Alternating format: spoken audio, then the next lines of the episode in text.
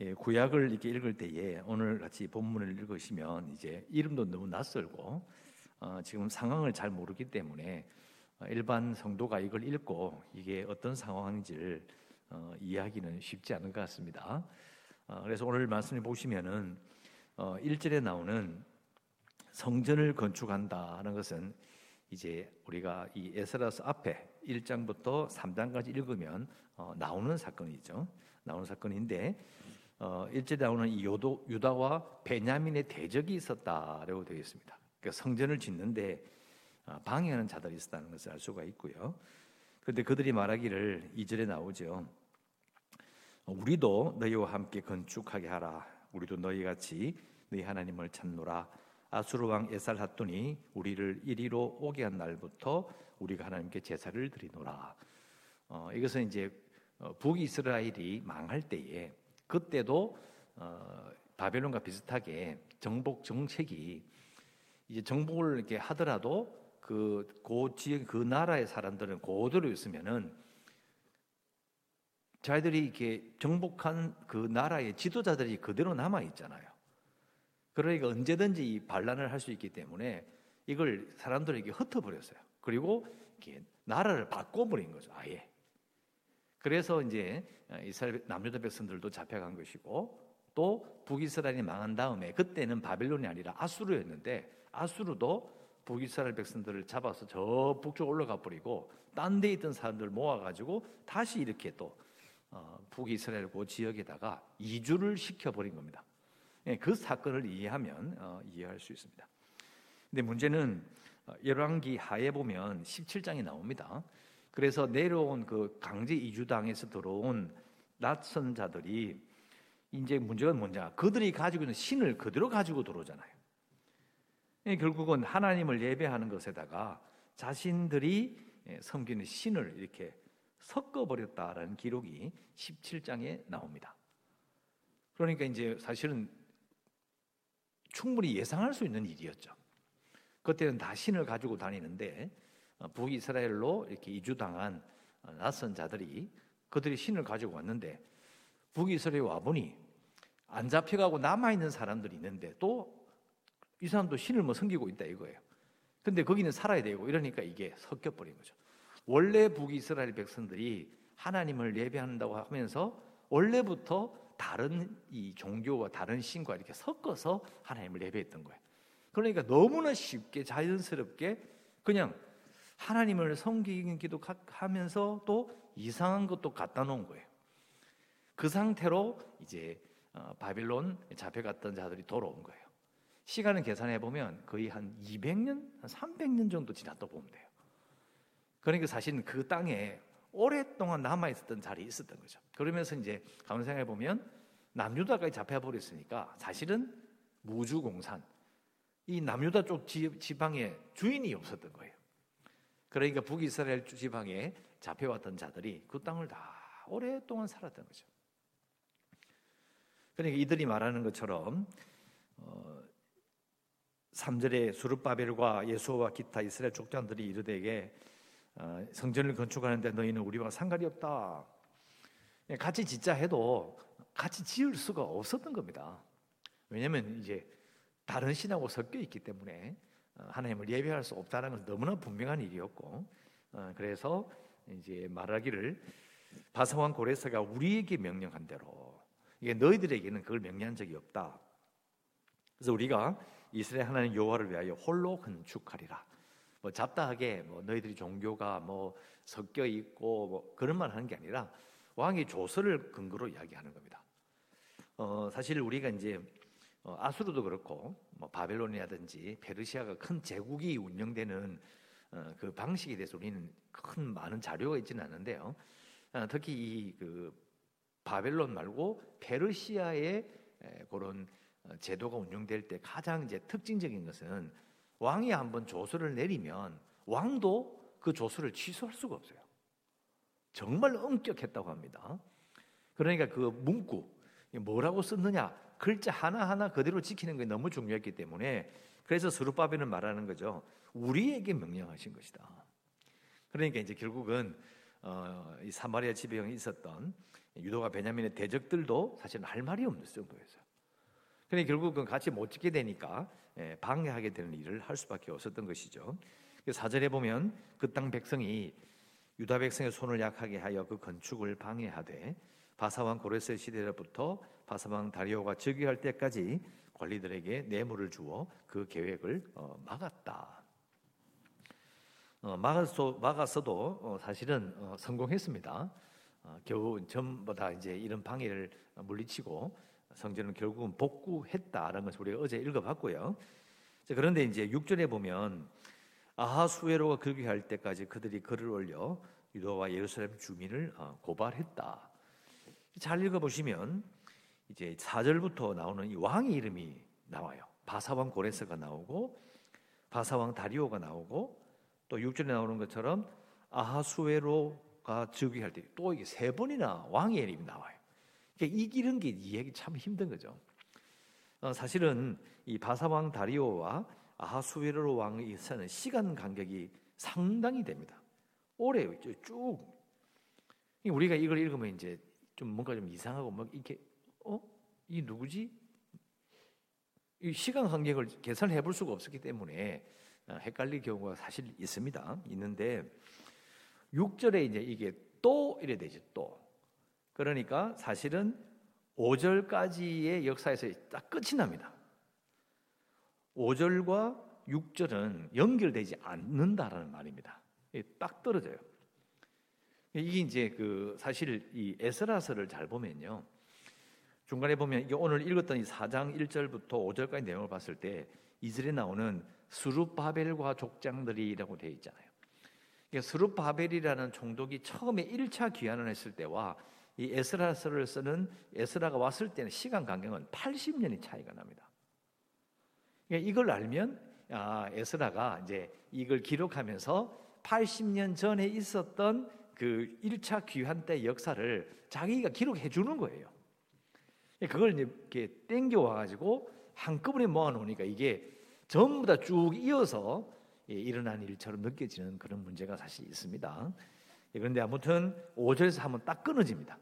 성전 어, 건축하는 것을 방해했지만 사실은 어, 성공했다.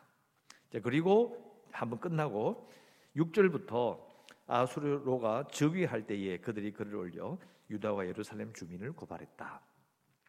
자, 아하수회로 하면 또 이제 우리 마음이 어려워진다고 말씀드렸는데 이게 바로 이제 성경에 보면 에스라 말고 에스더서가 있죠. 에스더. 그 에스더 왕후와 관련이 있는 사람이에요. 그러니까 에스더의 남편입니다. 바로 이 사람이요. 이 사람이 있을 때도 여전히 계속해서 이제 어, 이렇게 고발장을 올리고 계속 문제를 일으킨 것이죠. 그러다가 7절에 가면 또 왕이 또 바뀝니다. 아닥사스다.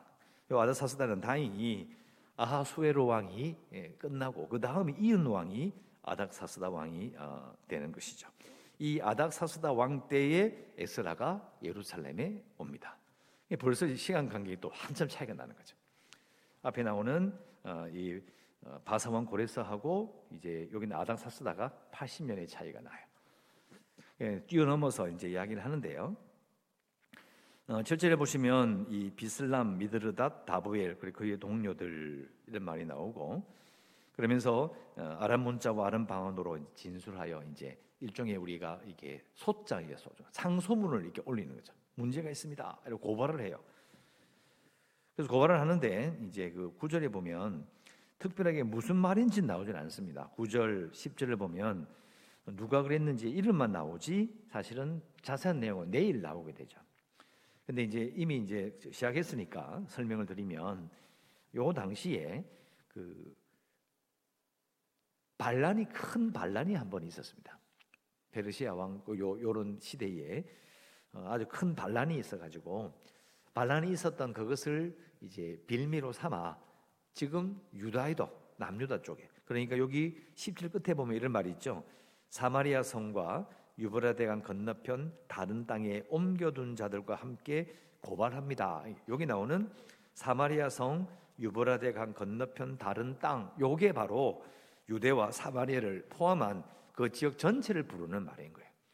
그 지역 사람들이 고발합니다로 이야기하면서 그때 있었던 일이 이제 페르시아를 대적하는 큰 반란이 있었기 때문에 뒤에 나오는 내용은 사실은 그 반란처럼 이 유대 땅에 이제는 성전이 아니라 성벽을 건축해서 독립하려고 합니다. 이렇게 지금 고발을 하게 되는 겁니다.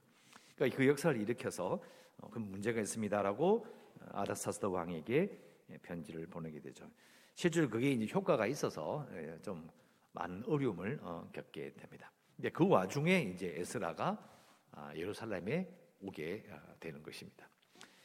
어 뭐 지명이 다르고 사람 이름이 좀좀 좀 그냥 읽기도 힘드니까 엄청 어려워 보이지만은 어, 사실은 간단한 것이죠.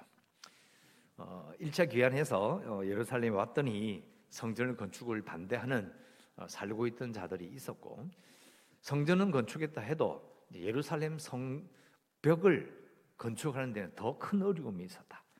그러니까 사실은 성전 건축한 난 다음에 에스라가 올 때까지 아주 긴 시간을 뭐 거의 한 70년 가량을 성벽을 건축을 못한 겁니다. 그냥 그렇게 그냥 지나버린 거예요. 그러니까 이게 참 어려운 일이죠. 성전은 지었는데 수십 년 동안 자기들이 살아갈 그 땅에 성벽을 지어서 모양을 못 갖춘 거예요.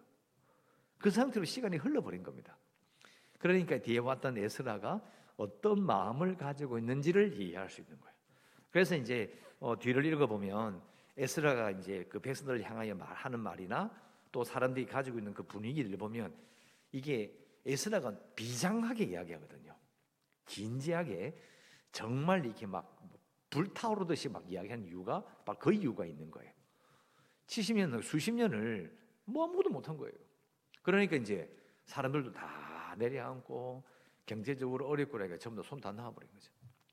그 상황이 이제 에스라 왔기 때문에 에스라가 어떤 마음인지를 이해하면 뒷부분을 이해할 수 있습니다. 자, 이 부분은 우리가 이제 읽고 나서 어, 생각할 수 있는, 기도할 수 있는 부분은 어, 하나님께서 이 세상을 다스리신다는 것을 믿을 수 있느냐의 문제입니다. 그게 기도 제목이 되어야 돼요. 왜냐하면 우리가 만일 이 귀환했던 어, 이스라엘 사람들이라면 어떤 마음이었을까를 생각해 보면 분명히 1차 귀환 때는 하나님께서 역사하셨다라고 고백했거든요. 시편에 나오잖아요. 하나님께서 우리를 유다의 포로를 돌리실 때 우리가 꿈꾸는 것 같았도다. 그러면 그 꿈꾸는 것 같은 하나님의 놀란 역사가 일어났다면 그러면 그게 돌아갔어. 돌아가서 예루살렘 성전을 지었다면 계속 꿈꾸는 것처럼 이게 진행이 돼야 되는데 안 되는 거예요. 어떤 마음이었을까? 진짜 하나님께서 역사시키는 하는가? 그리고 수십 년이 지났다는 이야기는요. 성전을 짓고 나 수십 년이 지났다는 것은 내가 거기서 아기를 낳아도 자손을 낳고 자식을 봐도요. 걔가 장성해서 나이가 한참 돼요. 아버지가 말했던 그 하나님의 역사가 내 자식이 그걸 듣고 이해가 안 되는 거예요. 왜? 그 자신마저도 그 평생을 살면서 아무런 일도 일어나지 않고 사실은 계속 어려움을 겪는 거죠. 뭐 어떻게 느꼈을까? 과연 하나님께서 역사하신다는 걸 믿을 수 있었을까? 아버지가 그렇게 말하는 그 포로되었던 자들이 풀을 벌려서 이 고향으로 돌아와가지고 성전도 지었는데 그리고 수십 년 동안 무슨 일이 있냐고요. 진행이 안 돼요, 진행이. 그런 가운데 하나님의 역사를 믿는다. 하나님께서 이 세상을 통치하시는 것을 믿는다. 아, 쉬운 일이 아니죠. 쉬운 일이 아니에요. 그러니까 우리가 생각할 때 좀 사람의 생각은 그래요. 이렇게 좀 내려앉을만 하고 마음이 쭉 가라앉으면 좋은 일도 생기고 이렇게 해서 좀 이렇게 뭔가 리듬을 타면서 잘 되면 잘 좋겠는데 항상 그런 게 아니거든요. 우리에게도 사실 비슷 한 부분이 있죠. 제가 어, 부임했을 때에 그때 이미 재개발 이야기가 7년 전, 8년 전부터 나오던 이야기가 있었고 그러고 나서 그럼 20년 다 된 거죠. 그래서 재개발 이야기 나왔지만은 사실은 그런 게요. 교회가 이렇게 동네가 새롭게 딱 되면서 교회도 예를 들어서 한 2년 전에 아예 이 아파트가 딱 건설될 때부터 땅 팔 때부터 우리도 같이 땅을 파서 이렇게 이름을 딱 타버리면 교회는 처지지 않고 기다릴 수가 있거든요.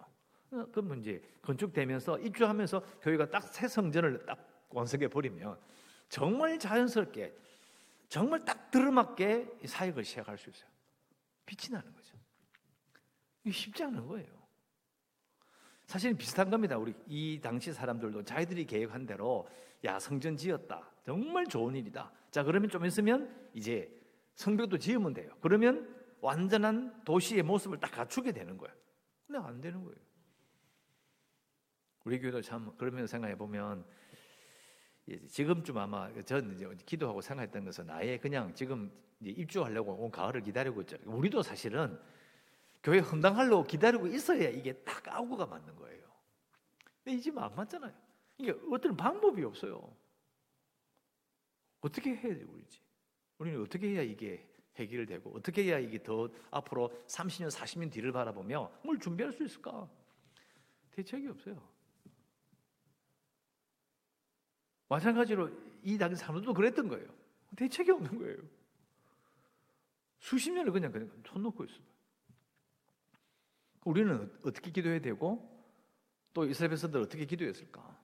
뒤에 에스라스를 읽어보면 에스더, 에스라를 쭉 읽어보면 나오는 거죠. 하나님께서 통치하심을 믿어야 된다는 겁니다. 하나님께서 교회를 세우시고 이끄신다는 걸 정말 우리는 믿어야 된다. 그리고 이 세상을 통치하시는 분이 하나님이신 우리는 믿어야 된다.